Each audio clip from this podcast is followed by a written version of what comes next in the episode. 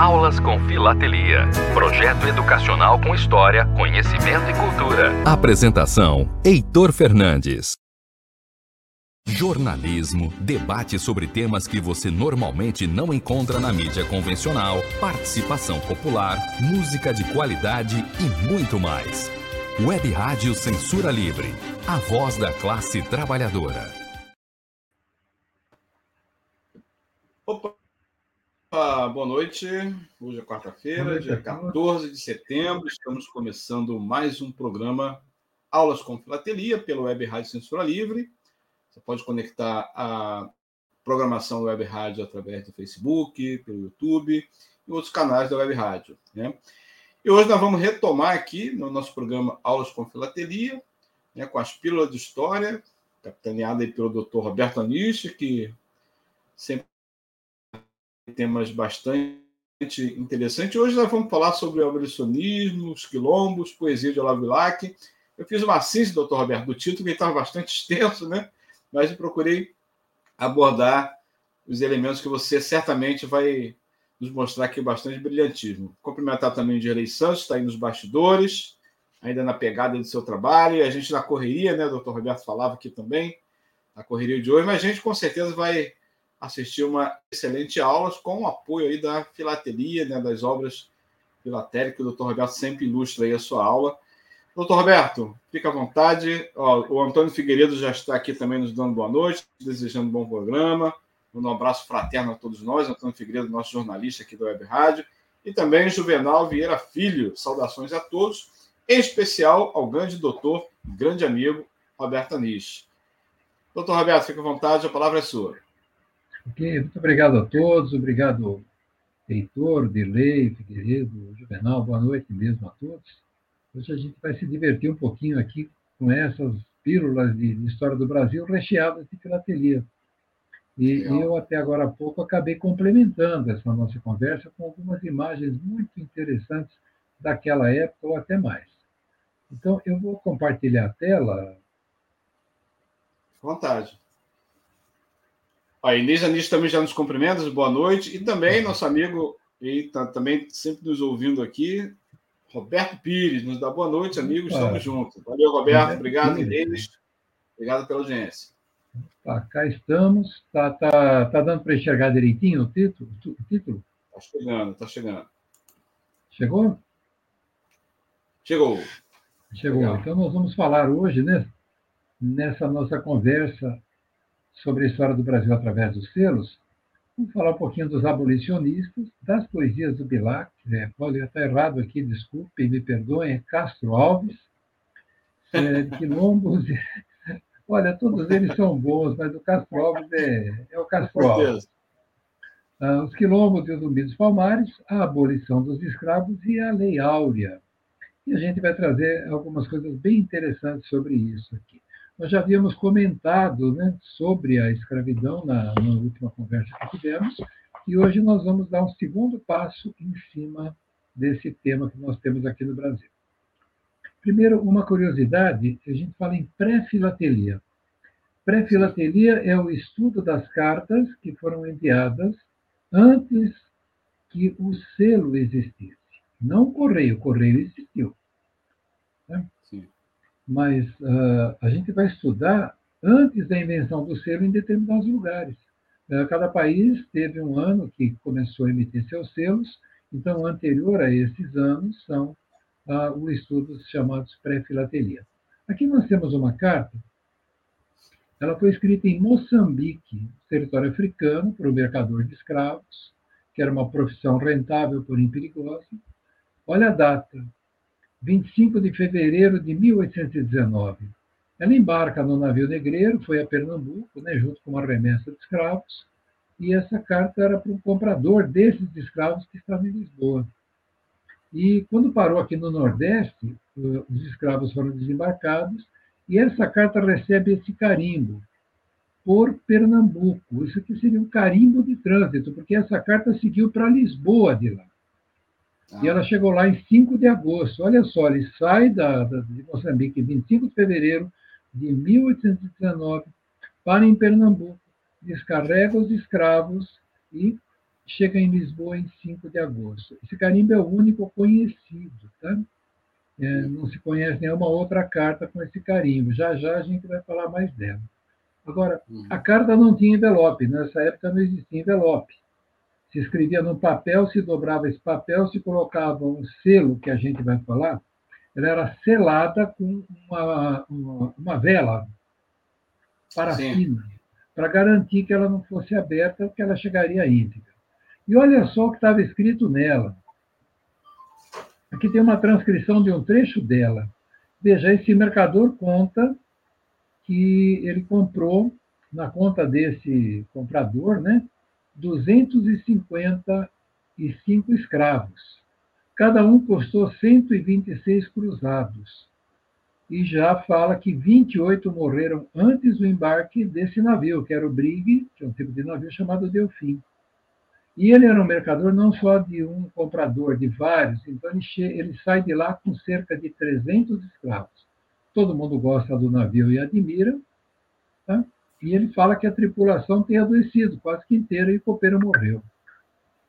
Essas imagens foram retiradas desse livro, Catálogo Técnico sobre Filatelia, documentos ah, postais da história do Brasil. Quem escreveu foi o Everaldo Nigro, aí do Rio de Janeiro, é uma edição, de uma única edição até hoje do Centro Cultural do Correio, que é de 2011. Tá?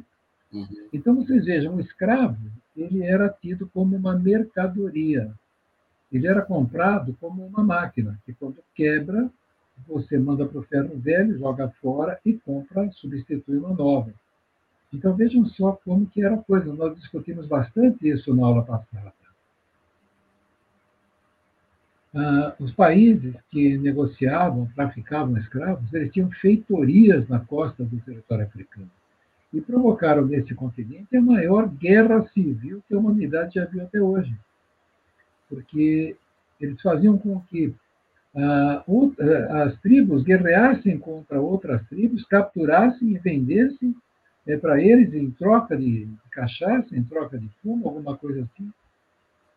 E vamos entender que o território africano, nessa época, ele não era feito somente de tribos, mas ele tinha, tinha uma população muito grande, principalmente ao norte da África, que era alfabetizada, que era islâmica.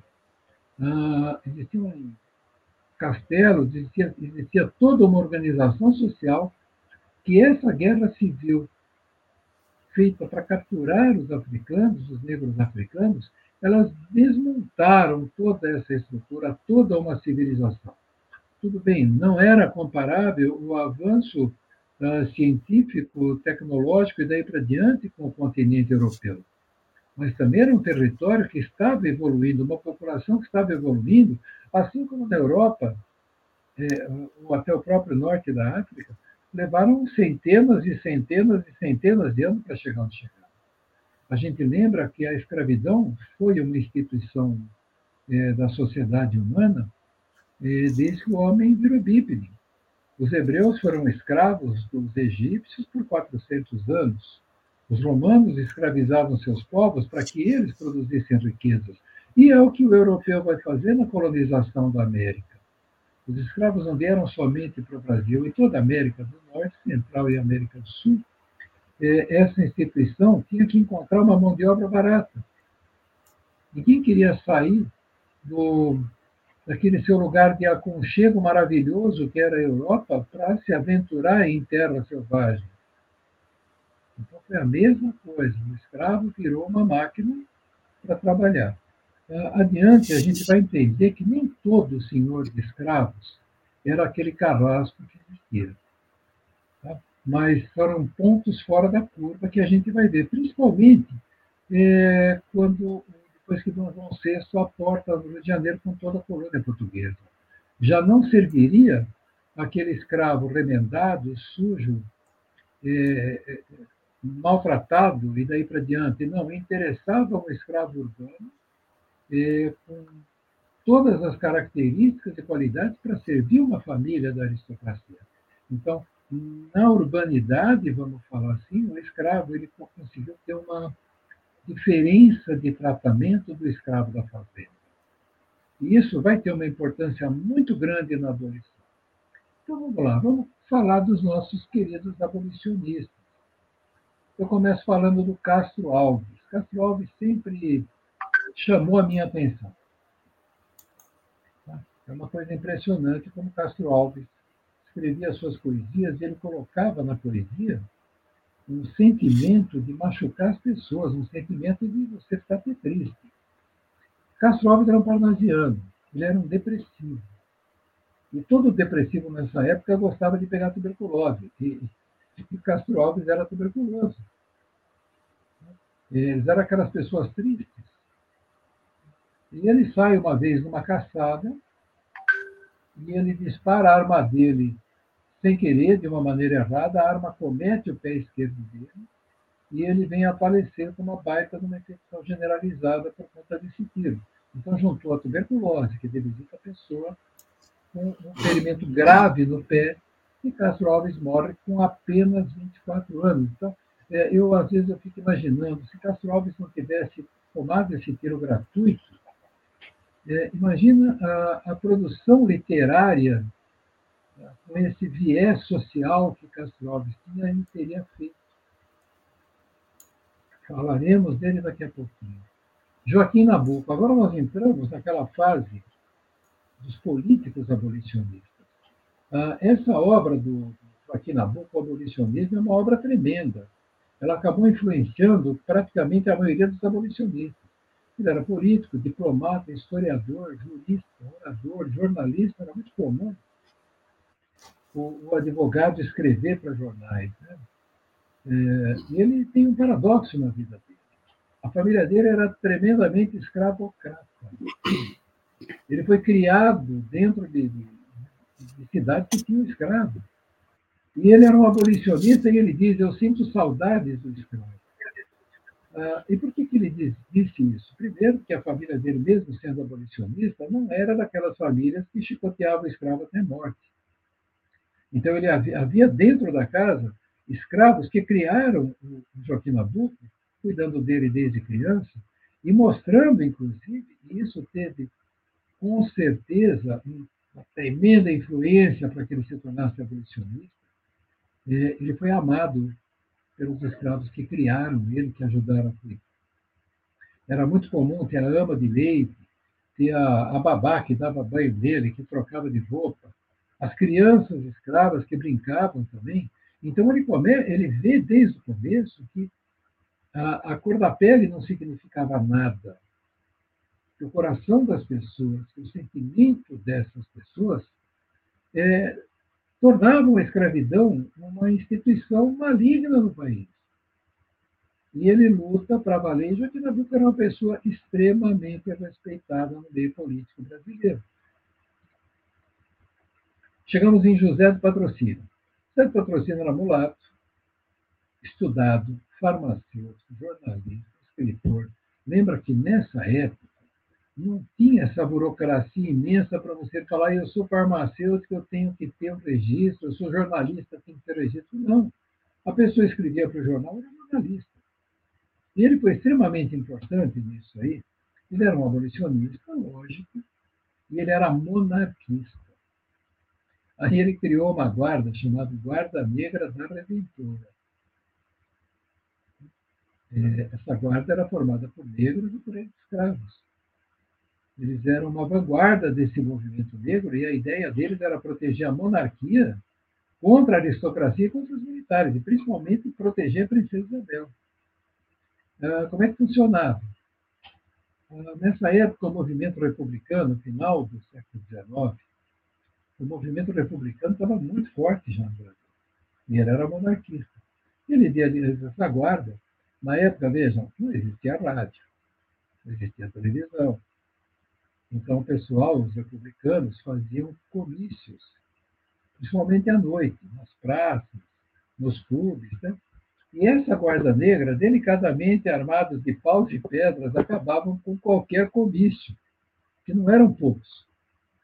E ele não fez isso uma vez nem duas, foram muitas vezes que eles acabaram com comícios republicanos. Tá? Eles defendiam uma base da força. É, é, muito interessante a gente estudar isso, até porque José Patrocínio era um escritor fantástico, ele era um orador, ele tinha uma oratória consta na história que era muito boa. Chegamos aqui ao Rui Barbosa. Deixa eu voltar um pouquinho só, só para constar. Esse primeiro selo aqui do Castro Alves, 150 anos do nascimento de Castro Alves, é um selo de 1997. Sim. O selinho de baixo, 150 anos do nascimento de Joaquim Nabuco, é de 1999. Uh, ah, todos esses abolicionistas eles são muito retratados em selos. Aqui eu tenho Permite, doutor, doutor, doutor Roberto, o Joaquim Nabuco, o Joaquim Nabuco, inclusive, é, o dia do historiador remete à data do nascimento dele, né, dia 19 de agosto. Né? Exato, tem, são muitos uh, abolicionistas retratados. Aqui o selinho do José do Patrocínio, esse selinho aqui, ele é de 1953. 53? 53. Eu vou falar do Rui Barbosa, já vou aproveitar o gancho. Esse aqui é de 1949. Esse selo aqui é gigante, tá? Um selo bem grande comparado com o Joaquim Nabuco. Eu tentei manter a mesma proporção, o selo é um selo grande. E quem era Sim. Rui Barbosa? Rui Barbosa foi o maior advogado que esse país já teve. Ele era um homem que não tinha papa na língua, baixinho, calvo, é, e, e um tremendo orador. Um dos discursos dele, que vale a pena se ler, chama-se Oração aos Moços. Ele fez uma formatura de, de turma de advogados, uma coisa assim. Ele era um abolicionista, ele incitou o exército a abraçar a causa abolicionista a ponto de, com certeza, sob essa influência, o exército parou de perseguir negros fugitivos, escravos fugitivos. Mas era o escravo que o, exército ia atrás dele. E ele faz uma conferência chamada O Elemento Servil, onde ele mostra que a escravatura era ilegal. E ainda ele fez o um embasamento jurídico na Lei Feijó, que proibiu o tráfico de escravos, e ninguém respeitava, por isso que essa lei é dita lei, pra, por isso que temos a expressão para inglês ver, porque as pessoas não respeitavam, continuou o tráfico de escravos, é, desembarcando em portos é, ou em praias, vamos dizer assim, onde não havia um grande policiamento, que nem havia, nem era interesse da, da, da, da matriz Portugal que a escravidão acabasse no Brasil. Então a gente continua vendo e chegamos aqui finalmente em Olavo Bilar. Isso aqui eu coloquei esse código de barras, cá tem três, códigos de barras, nós vamos encontrar os três livros principais do Bilac, perdão, do Castro Alves, eu vou corrigir de novo, isso que coisa feia. É, a Cachoeira de Paulo Afonso, Vozes África e Navio Negreiro, são grandes poesias, não é só isso aqui que está mostrando, são livros onde a gente realmente sente a força da poesia do Alves. Veja a Cachoeira de Paulo Afonso. À beira do abismo do infinito, a canoa rolava. Abriu-se a um tempo o precipício e o céu. E a canoa levando, a escrava fugindo, está caindo na Cachoeira de Paulo Afonso. Uh, Vozes da África é um poema extremamente forte, Acho que a gente, todo mundo deveria ler isso aqui. Deus, ó Deus, onde estás que não respondes? Em que mundo, em que estrela tu te escondes embuscado dos céus? Há dois mil anos que me dei meu grito. Que embalde diz então corre o infinito. Onde está, Senhor Deus? E outro trechinho que eu vou ler aqui, eu faço questão de ler o navio negreiro. Esse aqui é um, é um dos, poesias, um dos poemas mais pesados que ele escreveu. Era um sonho dantesco, de Tombadilho, e das luzernas a vermelho brilho em sangue a se banhar, e de ferros, estalar de chicote, legiões de homens negros como a noite horrendos a Veja, uh, Castro Alves, quando ele escreve isso aqui, é muito forte. Nós temos um outro poeta que eu não coloquei aqui, eu vou tirar aqui dessa página só para aparecer a imagem, Euclides da Cunha. Euclides da Cunha era, era. Euclides da Cunha tem uma história horrorosa, pavorosa. Tá? Nós não vamos discutir a vida pessoal do Euclides da Cunha. Nós vamos discutir, mostrar para vocês, eu não tenho aqui o, o slide, mas Euclides da Cunha era abolicionista. E ele escreve uma poesia onde ele descreve um negro, escravo, açoitando um jovem negro. E ele descreve o barulho do estalar do chicote e o, o jovem escravo não reage, não grita, não chora. E quando termina a última chicotada, o escravo que estava chicoteando abraça o jovem e começa a chorar e diz: Perdão, meu filho. Então veja a crueldade que às vezes é, pode ser descrita nessa instituição horrenda que o país teve, ou que a América teve. Nós não devemos julgar o passado. Mas a gente precisa aprender com o passado para não permitir nunca mais que os erros aconteçam. Aqui, então, a única crítica que eu faço para o meu trabalho é trocar o nome do Olavo Bilac para Construados. Acontece. Não, o pior é que eu tinha trocado. Eu não sei o que aconteceu aqui, que provavelmente ele recuperou a, a versão anterior. Vamos falar um pouquinho de quilombos. Então vamos lá, quilombos eram onde os escravos e seus descendentes, eventualmente, fugiam. O Conselho Ultramarino de Portugal, que era quem literalmente ditava as ordens para todas as colônias, em 1740 ele fala: toda vez que um grupo de negros fugidos passar de cinco é um quilombo. E como é que se formaram os quilombos? Primeiro, se formaram por, olha só, a partir de compras de terra por escravos alforriados. É, como eu disse, muitas vezes o escravo, ou, ou, quem cuidava, que era o dono, entre aspas, desse escravo, ele não era aquele cidadão maligno mesmo. E, e alguns escravos eles ganhavam. Acabavam tendo, ah, vamos dizer, um salário, entre aspas, ah, uma contribuição para que ele comprasse as coisinhas dele. E, de repente, esse escravo era alforriado e, com o dinheiro que ele juntou, ele comprava terras. Eu vou dizer escravos alforriados. Dom Pedro II não tinha escravos. Todos os escravos de Dom Pedro II eram assalariados. Uh, José Bonifácio de Andrade Silva, patriarca da independência, ele tinha uma fazenda em Santos. E ele também, os escravos eram assalariados. Ele não tinha escravos. Ele comprava ele simplesmente estava libertando da escravidão. Ele comprava para trabalhar na fazenda, você vai ter o seu, o seu dinheiro mensal, não tem chicote, não é algemado na senzala para dormir, ou não é trancada a senzala cheia de gente lá dentro. Não. Ele tem um alojamento como trabalhador de fazenda hoje. Então, nós temos esse tipo de escravo que consegue isso.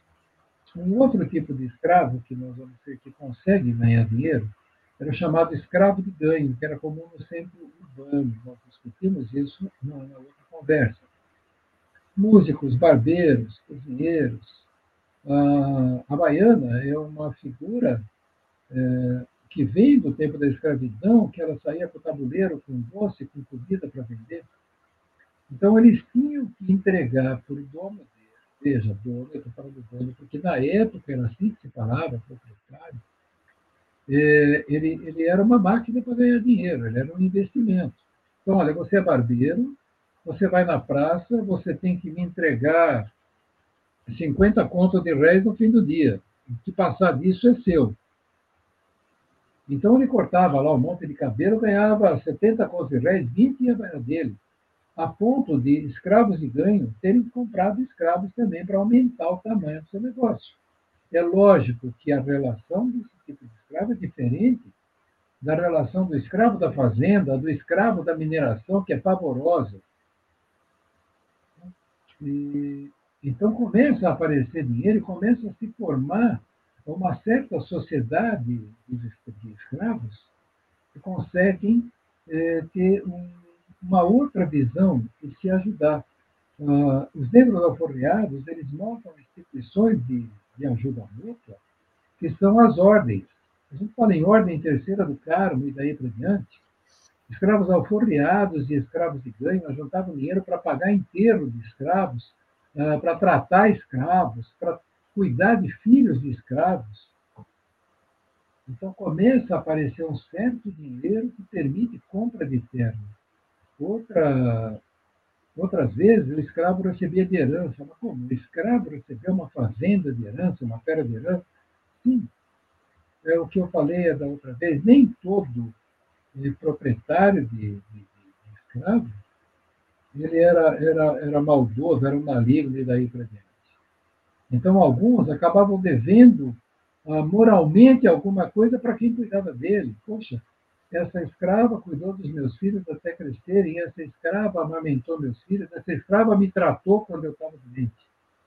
E ele não tem um herdeiro, ele, em vez de deixar para a coroa essa terra, ele deixava para os escravos. Ele alforreava esses poucos escravos geralmente eram proprietários de pouca terra, não era aquele é, proprietário de uma fazenda com 5, 10, 15 mil escravos. Eram escravos que acabavam muitas vezes comendo na própria mesa dos seus senhores. O que não é vergonha nenhuma para o senhor, tá? mas simplesmente mostra que passando a pele todo mundo é igual, todo mundo tem os sentimentos, todo mundo é bom. Em outros quilombos, a cultura africana, tá, era a principal, a cultura africana uh, era mantida como, como escravidão. Uh, eles mantinham escravos. Só que a relação do escravo do quilombo era diferente da relação do escravo da fazenda. O escravo do quilombo não era açoitado, não era aprisionado, não era algemado. E ele acabava, como o escravo do índio aqui, ele acaba servindo ao, ao ao escravizador dele, ao dono dele. E sem medo, sem medo de fosse morrer no dia seguinte, fosse ser queimado e daí para diante. Então era uma escravidão completamente diferente da praticada pelo branco europeu. Vamos falar agora de Zumbi dos Palmares. Falamos do quilombo, de como é que os quilombos se formaram. É, os quilombos serviam para proteger os escravos que haviam a fuga dos escravos muitas vezes era facilitada por essas organizações de abolicionistas, compravam, facilitavam, é, sei lá, se corrompiam a polícia, mas tudo era possível naquela época. Zumbi dos Palmares, ele nasce escravo, né? ele nasce em Pernambuco, ele foi batizado aos seis anos de idade como Francisco, veja, no Norte e Nordeste, o catolicismo foi imposto para os enquanto que no Sudeste e Sul, o catolicismo foi incorporado e fez uma, vamos dizer, uma miscigenação das suas crenças com o catolicismo. Ele aprendeu português, aprendeu latim e era coroinha da missa. Ele ajudava nas missas. Então, vejam, Zumbi era uma pessoa inteligente, era uma pessoa aculturada, uma pessoa que tinha um nível bom. Agora a gente entra numa, numa dúvida, num ponto de interrogação gigante. O Zumbi do Quilombo de Palmares. A gente vai encontrar essa referência. O reino do tamanho de Portugal. Portugal é um pouquinho maior que Pernambuco, né? Será que era tudo isso? Com cerca de 30 mil escravos fugidos de fazendas, senzalas ou prisões. Veja, 30 mil. Será que era isso? Não existia registro, não existia censo, não existia contagem. Será que quem colocou isso aí não estava querendo aumentar o tamanho do quilômetro? A gente fica na dúvida. O que se sabe era foi o maior quilombo desse país. O governador da capitania de Pernambuco, cansado desse conflito que custava tempo, custava dinheiro, custava soldado, ele propôs uma, uma uma trégua, um, uma oferta de paz para o dirigente do, do Quilombo. O dirigente do Quilombo era a Ganga Zumba. E assim, olha, vamos acabar com isso aí. É, se vocês se submeterem à autoridade da coroa, a gente para que se encrenca. O que, que significava isso? Veja, 30 mil escravos, se tinha isso, não vamos imaginar que tivesse, que é a referência que a gente encontra nos livros, é, economicamente é uma população imensa, que produz muito e que consome muito. Submeter-se à autoridade da coroa também significa pagar impostos.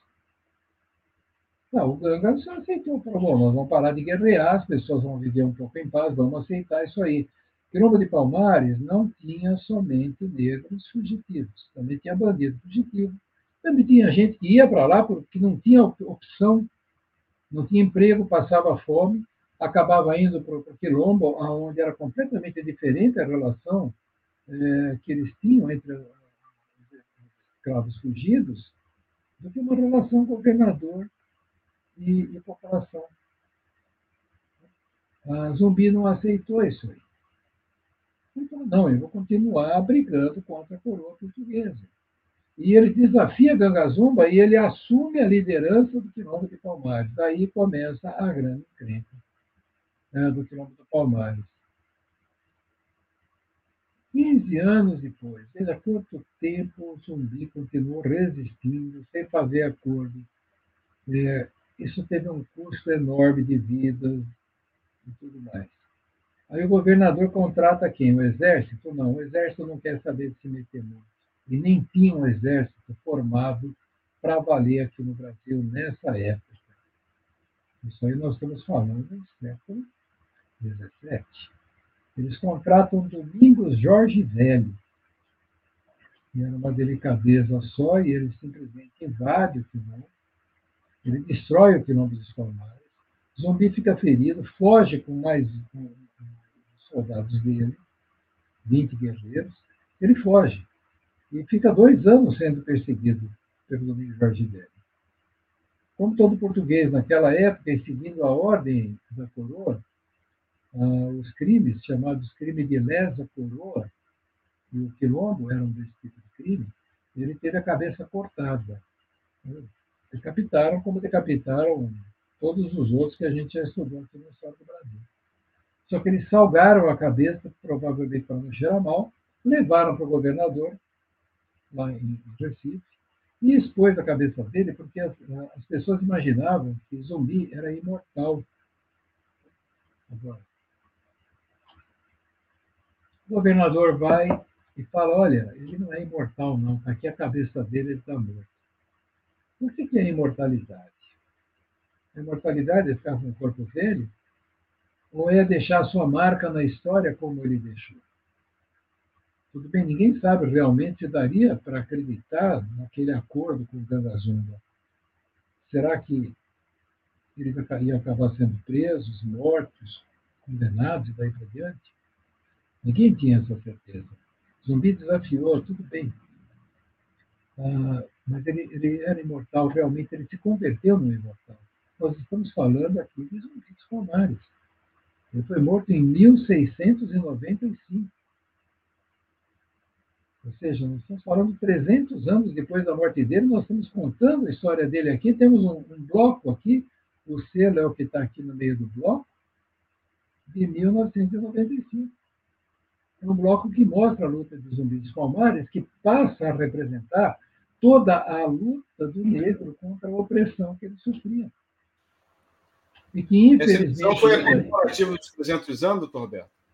Como, é, cortou o que você falou. Essa emissão foi a emissão comemorativa dos 300 anos? 300 anos da morte de Zumbi dos Palmares. Sim, 95, veja, né? 95. Você vê que ele acabou sendo imortalizado pelos feitos dele. Ele passou a representar uh, a garra, a luta contra esse tipo de opressão, que infelizmente ainda, não só no Brasil, mas ainda no mundo, existe gente que acha que, que não dá certo. Existem racistas no mundo. Infelizmente, existe gente assim. Quando será que eles vão evoluir? Quando será que as pessoas vão entender isso? Eu bato em toda palestra que eu faço, em qualquer lugar que seja. Eu pergunto qual é a cor do teu espírito, qual é a cor do teu coração. Poxa, eu devo ter operado na vida mais de 5 mil pessoas. Eu tenho 35 anos de formado. Eu trabalhei em urgência e emergência, em traumatologia, tinha desde 8, 10 cirurgias de emergência. Eu juro para vocês, abriu a pele, não tem diferença lá dentro a dor é igual para todo mundo.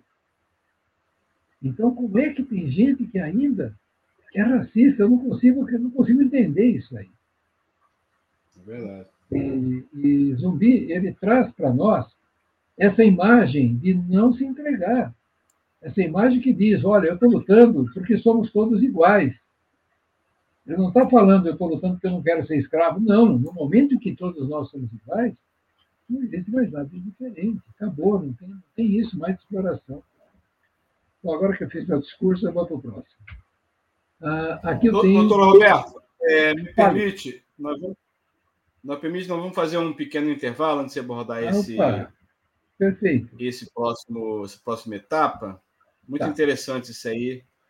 É, eu estava ansioso para você falar desse, esses dois selos aí, que eu gosto bastante. Mas antes, eu queria, antes do intervalo que o Dirley vai nos apresentar, eu queria falar dos nossos ouvintes internautas que também estão aqui, ó, mais alguns. Né? Opa. Roberto, que eu já anunciei. Luiz Júnior, né? Está aqui o Luiz Amaral, né? Está aqui, ó, mestre Heitor e mestre. Está apagado aqui para mim. Peraí. A internet está muito ruim, doutor Roberto. Você não viu nada. Mestre Heitor e pronto. A dupla que propaga de forma genial a cultura e a história através da filatelia em alto e bom som. Obrigado, Luiz Júnior. Abraço de Divinópolis, ó, Minas Gerais. Inês Anis também nos dá boa noite. Luiz Júnior Continua, Filatelia, História e Cultura, apresentada com maestrias, maestria pelos mestres Leitor e Aniche. Grande abraço de Vinop para os amigos. Antônio Bonini, também mais conhecido como Batman, né? também nos dá boa noite, lá diretamente de Manaus, né? onde ele reside. Mas quem? Fala aqui, grande Aniche, Antônio Bonini. E também o José Seco, lá de São José do Rio Pardo. Nos dá boa noite. Os cumprimenta. Boa noite a todos. Muito obrigado pela audiência. muito legal a audiência, viu, doutor Roberto? Lá de ó, São José do Rio Pardo, Divinópolis, Manaus. Está todo mundo aí acompanhando a programação da Aulas com Filatelia. Então, vamos fazer um pequeno intervalo, doutor Roberto. Aí você retoma depois da nossa apresentação, que é uma apresentação institucional da Web Rádio Censura Livre, buscando aí manter o nosso projeto da Web Rádio, ok? Ok. Direi, podemos Jornalismo, aquele... debate sobre temas que você normalmente não encontra na mídia convencional, participação popular, música de qualidade e muito mais. Web Rádio Censura Livre, a voz da classe trabalhadora. Para manter o projeto da Web Rádio Censura Livre de uma mídia alternativa, buscamos apoio financeiro mensal ou doações regulares dos ouvintes, de amigos e parceiros, já que não recebemos recursos de grandes empresas, políticos ou partidos. Seja um apoiador regular e ouça o agradecimento no ar durante as edições dos nossos programas. Sua ajuda é muito importante para nós. Enviamos prestação de contas mensal aos nossos apoiadores temos uma vaquinha virtual permanente. Anote o endereço virtual apoia.se barra CL Web Rádio. apoia.se barra CL Web Rádio. Saiba mais sobre a emissora no WhatsApp 21 96553 8908. Web Rádio Censura Livre. A voz da classe trabalhadora. Acompanhe a programação da Web Rádio Censura Livre no site www.clwebradio.com, no aplicativo exclusivo para ouvir rádio no celular, tablet e Smart TV. A emissora também está no Rádiosnet, um dos maiores aplicativos para esta finalidade, na nossa página no Facebook e no canal da emissora no YouTube. Acesse o nosso canal escrevendo youtube.com barra C barra Censura Livre. Tudo junto. Inscreva-se no canal e acione o sininho para receber as notificações de novos vídeos. Web Rádio Censura Livre. A voz da classe trabalhadora. Valeu, obrigado, Dirley. Olha, outros ouvintes também, internautas, estão curtindo aqui a nossa programação através do, das redes sociais. É, deu curtida aqui ó, na, no Facebook. Lourdes Silva também e Vera Brião. Eu não consigo identificar a região deles, mas agradeço desde já. Está acompanhando nosso programa. José Seco, já falei. Roberto Pires Santos. Santos também está presente aqui, ó, pessoal de Santos. Parabéns aí, Roberto. Obrigado. Parabéns, doutor Roberto. Uma delícia suas aulas. Aprendemos muito, pode ter certeza. Legal, obrigado. Seu Xaraê elogiando sua aula, doutor Roberto. Roberto Pires. Doutor Roberto, é, me permite, tem várias interpretações, evidentemente, né? Tem historiadores que divergem, outros apresentam né, outros. Tem outras pesquisas, outras fontes. Eu, eu tenho é, aqui na minha lista de comprar um livro que eu não tenho ainda esse livro, mas tenho acompanhado algumas, algumas exposições de um historiador bastante contemporâneo, ele é historiador e jornalista. Ele escreveu, ele tem abordado o tema de escravidão, escreveu uma série de livros, três livros, na verdade. O primeiro volume foi lançado em 2019, o segundo em 2021, e o terceiro deve ser lançado, já foi lançado esse ano, 2022, que é o ano do bicentenário, que é o que Laurentino Gomes. Ah, o Laurentino. Né? Laurentino é. Conversei com ele uma é vez, é, por e-mail, conversei por e-mail, camarada, é uma sumidade. Tá? Ah, que ótimo. Um minuto, doutor Roberto, só um minuto.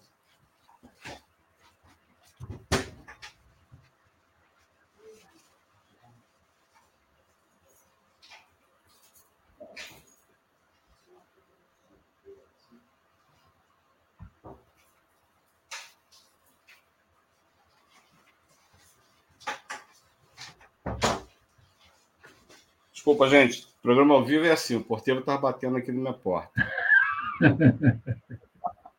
Tinha que atender.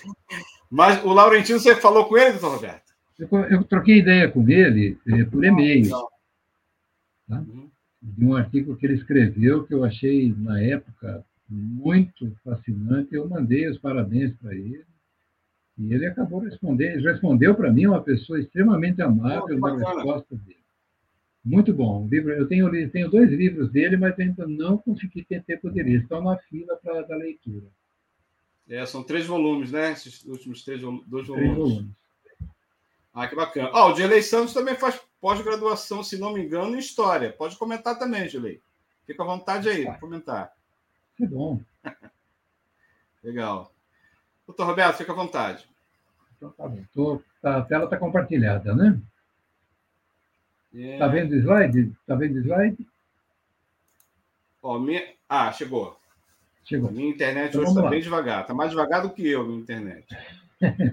então a gente vai falar um pouquinho agora da abolição, depois que a gente olhou todos esses tópicos, né? Uhum. Mas o que, que forçou, o que, que quais são os fatores que determinaram a abolição dos escravos no Brasil? Vamos falar dessa resistência que os escravos realizavam. No século XIX, o país teve muitas rebeliões é, de escravos. Existe também aquela história do medo de que o que aconteceu no Haiti acontecesse no Brasil. Apesar que era, Haiti é uma ilha do tamanho de uma azeitona e o Brasil é gigante. A nossa sociedade, a sociedade da época, ela aderiu à causa abolicionista. Os abolicionistas conseguiam, você, você ouve uma poesia do Castro Alves, ou lê uma, uma poesia do Castro Alves, você sente na pele o que ele está descrevendo. Ah, essa mobilização política que a gente viu também defendendo o abolicionismo. a civilização nossa, veja, a Revolução Francesa tinha acontecido 100 anos antes, mas os ecos da Revolução Francesa continuavam chegando ainda na, no território americano, aqui em toda a América, que era o positivismo, as ideias do Augusto Comte, respondendo ao trabalho escravo, a nova civilização não admite o trabalho escravo. E o Brasil fica numa posição muito ruim. Dom Pedro II queria acabar com a, a, a escravidão, no entanto, o que, que ele fala? Se eu soltar de uma vez isso, como é que vai ser o dia seguinte? Nós temos que diminuir a escravidão aos poucos, para que os negros libertos não sofram o que aconteceu aqui com a, a Lei Áurea. Ah, é, enquanto o escravo urbano era um escravo uh, alfabetizado, sabia cozinhar, sabia cortar o cabelo, era músico e daí para diante, o escravo da fazenda ele não tinha acesso a nada, era zero. O escravo fazia uma refeição de manhã uma noite. Uh, o escravo estava sujeito à agressividade daquele dono de escravos que não tinha, achava que o escravo era um bicho e daí para diante. Imagina. E, então, todos esses fatores acabam trazendo isso para a nossa sociedade. Uma pressão muito grande para que o império encerrasse a questão do escravagismo no Brasil. Aqui eu tenho dois selos, só para ver, olha como ninguém ensina nada na escola. Nenhum de nós aprendeu tá? Que no Ceará e no Amazonas tá? a escravidão aconteceu quatro anos antes. Aconteceu em 1884. Veja, Princesa Isabel uh, declarou a Lei Áurea em 1888. Em 84, Ceará e Amazonas não tinham mais escravos, era proibido. Isso não se ensina nas escolas. Veja que coisa interessante. É, o Ceará era um, um estado extremamente baseado na, na, na cultura da cana-de-açúcar, que se usava muito a mão de obra escrava. E ele liberta quatro anos antes os seus escravos. É, falta ensinar um pouco da história para essa juventude. Né?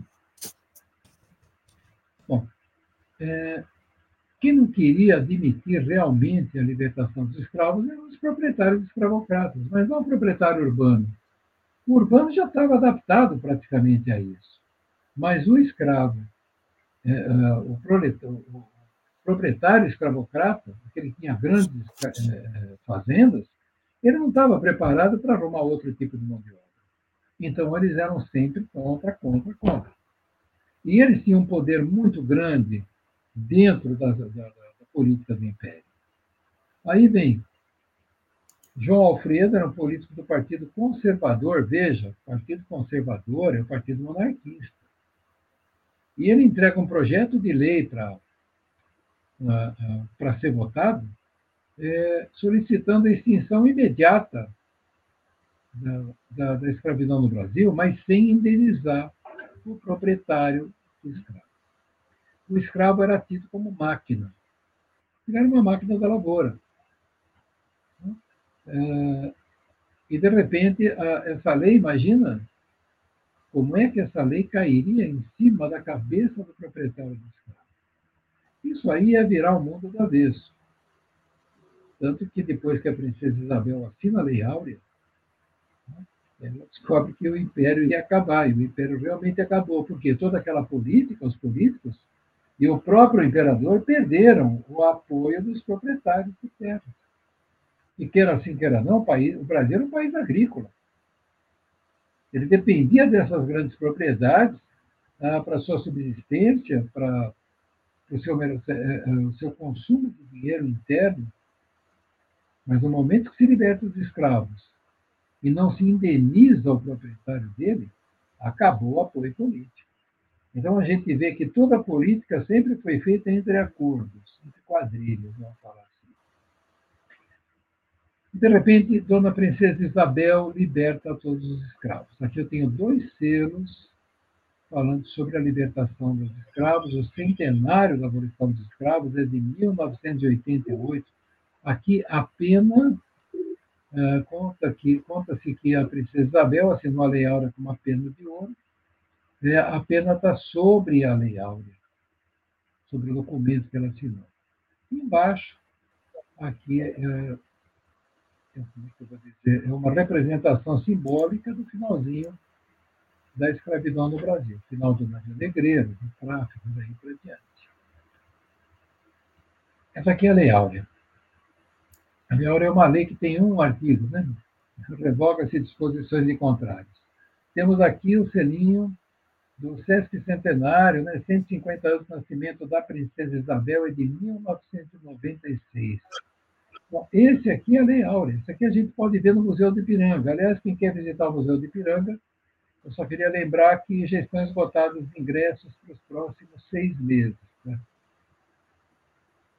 Essa lei está exposta. Aqui eu tenho facsímile do Diário Popular, edição de 14 de maio de 1888.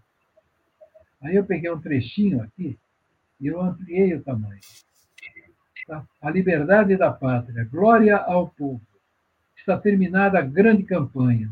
O contentamento toca a mais íntima fibra do coração da pátria e, no entanto, é preciso dizê-lo nesta hora de suprema alegria.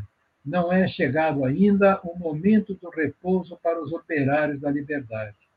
Vejam, 1888 ele falou, na verdade, que até hoje nós estamos lutando para acabar com esse racismo que ainda existe no Brasil, que está enchendo o saco de todo mundo. Desculpe de falar assim. Senhores. Não, fica à vontade. Aqui não tem censura, doutor censura ali. Fica à vontade. Ainda bem. É, às vezes a gente se empolga. Então, é, essa página inteira do jornal, eu, eu volto, essa página toda, ela fala da Lei Áurea, toda. São palavras inflamadas de alegria, de liberdade, que estão mostrando que o país está se modernizando, que o país está conquistando respeito na Europa, tudo, tudo é dependente da Europa ainda nessa época. Então, é uma página maravilhosa. Essa página aqui eu tirei de um, um livro muito grande, chamado Primeira Página, que é do, a gente ganhou do Diário Popular há muitos anos atrás. E eu tenho um facsímile de 1902 dessa primeira página, um facsímile, que também está no bico do corpo. Se pegar ele forte, ele esfarela, tá guardadinho. Eu ia fotografar esse aí, eu teria que colocar no chão, abrir, tem um tamanho grande, e eu lembrei desse livro, eu fotografei o livro para colocar. E aqui, que eu falei, né? Realmente, olha, é um negócio muito bacana gente estudar o que aconteceu com a nossa pátria no passado. Para que os erros. O senhor comentou aqui os dois selinhos anteriores que você passou? Esse aqui? Isso, comentou? Não lembro. Eu comentei, comentei deles. São de mil... ah, desculpa. 1988, o centenário né, da, da libertação Sim. dos escravos. Esse aqui é o mais, é, o mais importante deles, o que mais traz realmente uma mensagem. Essa aqui é uma mensagem difícil de entender, que nem o Correio entendeu. Mas aqui você tem a pena, né, para mostrar que a pena realmente é mais forte do que as armas. Então, essa pena aqui libertou os escravos do Brasil. Dia seguinte, a libertação dos escravos. Primeiro, não foi no dia seguinte que todo mundo foi libertado, até porque, pelo tamanho do nosso território, pelo tamanho continental que o Brasil tem, teve lugares que levou 60 a 90 dias para chegar à, à ordem do Império que os escravos eram livres.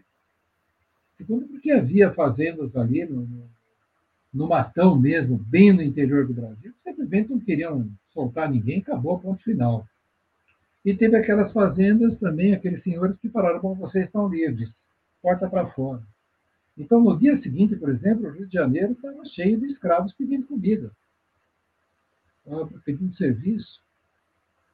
Começa a aumentar a violência, não só no Rio, mas nas grandes cidades do país, começa a aumentar a criminalidade, começa a aumentar a prostituição, porque simplesmente se libertou toda uma, população, nós tínhamos uma estimativa nessa época, 88, entre 4 e 5 milhões de escravos, o Brasil chegou a ter quase 9 milhões de escravos, é uma população gigante. E sem que o, planejamento oficial do imperador Dom Pedro tivesse sido feito na íntegra. Isso aqui foi uma canetada, vamos dizer, como a gente diz hoje. Precisava? Precisava, mas faltou suporte. Por mais que toda aquela todo esse movimento que a gente comentou aqui procurasse a, a, a, libertação dos escravos, eles não tinham ainda um plano B dizendo, bom, puxa vida, nós ganhamos, não esperávamos ganhar. E agora, o que, que eu faço com esse monte de escravos? Aonde eu os coloco? Como é que eu vou alimentá-los? Quer dizer, essa libertação dos escravos, necessária, não se discute isso, mas mal planejada. Não que ela devesse demorar mais, mas antes desse dia 13 de maio de 1888, o Império e, esses, todos os abolicionistas deveriam ter pensado, a partir do momento que nós conseguimos a libertação, o que faremos? Houve fazendas é, que contrataram os escravos dando salário. Soltaram a porta da senzala, olha, pode entrar isso aí, quer fugir, foge. Né?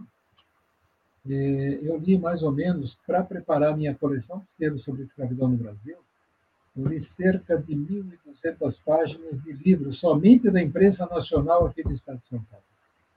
Eles têm livros maravilhosos da imprensa nacional, da imprensa aqui do Estado de São Paulo, a imprensa oficial. E eu acabei lendo isso, lendo, estudando, discutindo com colegas historiadores. Realmente isso é, é uma coisa que falhou. Como preparar toda essa população para suportar uma libertação sem cair da miséria, que é o que aconteceu com os escravos. Mas é isso. Uh, esse selinho, doutor Roberto, esse primeiro selinho que tem as duas mãos algemadas estendidas, quebrada. Né? Tem ao fundo quebrada. uma jangada, né? Isso, aqui é do Ceará. É, isso. É, isso faz referência ao dragão do mar de Aracati. Né? É, que lutou para valer também. Isso. É, simboliza aí o abolicionismo precursor, né? Que antes da Lei Áurea, evidentemente, já tinha o selo é tão, tão bem montado ele mostra escravos sendo libertos porque a corrente está solta. A jangada é o símbolo do Ceará, é dos símbolos do Ceará. E você vem aqui para o Amazonas, veja que interessante. As algemas, né, as correntes estão quebradas, por trás eu tenho a floresta e aqui atrás eu tenho o rio, o rio Amazonas. Uhum. A gente fala que é o rio Amazonas porque ele mostra a imagem refletida da floresta. Então, os selos estão muito bem desenhados, muito bem feitos, eles estão mostrando a libertação no Amazonas, a libertação no Ceará. Então, são selos realmente brilhantes para a gente comemorar essa centenário. É, o Correio ele tem, ele tem pessoas maravilhosas que desenham os selos também. Isso a gente tem que admitir e tem que parabenizá-los. É, a jangada foi referência ao, ao conhecido Chico da Matilde, né? Uhum, é isso aí. A história do Dragão do Mar é uma é... história também que um dia, um dia vale a pena só falar dele. Eu falava que. Exatamente, bacana. Boa, boa dica. É. Você falava que a... que a gente não aprende né, na escola, né? De não, fato, isso é verdade. Eu lembrei, quando você falou, eu lembrei. Eu, eu lembrei do, do Samba Enredo 2019 que tratava desse tema. Inclusive, se refere, tem um trecho do samba enredo que fala do Dragão do Mar de Aracati, né? que é o Chico da Matilde. E esse samba, doutor Roberto, foi escrito, um dos compositores principal foi um amigo meu, um carteiro, que é compositor da Mangueira, que foi campeão nesse ano. Ele fala a história de Ninar é gente grande. Ele fala exatamente a história que a história não conta. Esse você falou, me remeteu essa lembrança. E Veja, quem gosta do Brasil. de samba, vale a pena ouvir atentamente é, esse samba enredo, que ele é muito, muito, muito histórico, né? É. Ele resgata vários. É bem, é, bem interessante, é uma história quase que construída. Você veja Tiradentes, né, que a gente já comentou. Tiradentes, tudo bem, aconteceu tudo aquilo com, com ele, mas ninguém lembrava dele. Ele foi trazido à tona, ele foi ressuscitado quando entrou uma república governada pelos militares. Eles precisavam de um herói. É, eu não entendo por que não se fala dessa abolição quatro anos antes da Lei Áurea. Talvez para eternizar mais ainda a Princesa Isabel. A Princesa Isabel é fantástica, mulher, todos nós admiramos a Princesa Isabel, por que não? É, mas isso não tiraria o brilho do trabalho dela. Pelo contrário, mostraria que a, a Lei Áurea ela teve um respaldo já de dois estados do Brasil. Seria interessante. Mas é isso. Heitor, nós estamos já estourando no tempo, né? Já, mas foi interessante a história. Foi a aula. Obrigado, doutor Roberto. Olha, próxima aula. É, a próxima será qual tema, doutor Roberto? A proclamação da República a República da Espada, que era dos militares, o Prudente de Moraes e a Guerra dos Canudos, que é outro episódio super complicado e a gente vai tentar tornar ele bastante simples, viu? Opa, beleza. A gente vai ver coisas bastante interessantes. Vai ser dia 28, né? Dia 28, hoje é dia 14, 21, semana. 28. Então, 28, está todo mundo convidado para entrar nesse tema. Ó, oh, o Mário Paiva acabou de entrar aqui, doutor Roberto, lá de, direto de Portugal. Opa, direto de Portugal. Opa, muito obrigado. Obrigado, Mário Paiva, obrigado pela audiência. Chegou no finalzinho, mas chegou. Chegou. A aula vai Agora, ficar gravada. Né? Brasil, não me recordo. Oi? Fuso horário de Portugal, Brasil, no, no... Deve ser umas quatro horas de diferença para mais lá. Ah, por aí. Esse lá tá tem horário de verão, então é cinco. E... Obrigado a todos os ouvintes, internauta. Mário Paiva, Juvenal, Vieira Filho. Ele fala aqui, ó, documento histórico, essa edição do Diário Popular. De fato, é uma fonte histórica muito bacana. Roberto Pires, Inês Aniche, Antônio Bonini, José Seco, Luiz Amaral, todos os ouvintes internautas que acompanharam a nossa programação. Vai lá no, no YouTube, clica no sininho para acompanhar a programação da Web Rádio Censura Livre. Você vai receber todas as notificações da nossa programação. É só se inscrever no canal e acionar lá o sininho, tá bom? E também acompanhar lá o site do Dr. Roberto. Fala aí, doutor Roberto, endereço do seu site. Tá aí, ó. Meu nome, robertoaniche.com.br. A página Roberto Aniche, Filatelia. Isso blog, colecionismo. A gente toda sexta-feira divulga uma revista de filatelia pela, pela internet, pelo grupo de WhatsApp, pela lista dos amigos dos selos. E nessa sexta, agora que vai chegar, depois da manhã, eu já vou divulgar os links para quem não assistiu essa aula encontrar essa aula dentro do Legal. Facebook tranquilamente. Eu vou colocar, o, como sempre, o arquivo em PDF, já corrigiu o Castro Alves, tá? no intervalo eu coloco o arquivo em PDF e coloco o link do Facebook da, da Censura Livre, da, da rádio, para quem não assistiu, quiser assistir, está lá disponível. E nós temos tido uma audiência boa também no Facebook. Viu? É só olhar ali que está valendo a pena. Então tá bom. Roberto, muito obrigado. Até a próxima. Até o dia 28 a todos. Fiquem com Deus. Um abraço a todos. Boa noite. Valeu. Obrigado, Gerlei. Aulas com Filatelia. Projeto educacional com história, conhecimento e cultura. Apresentação: Heitor Fernandes.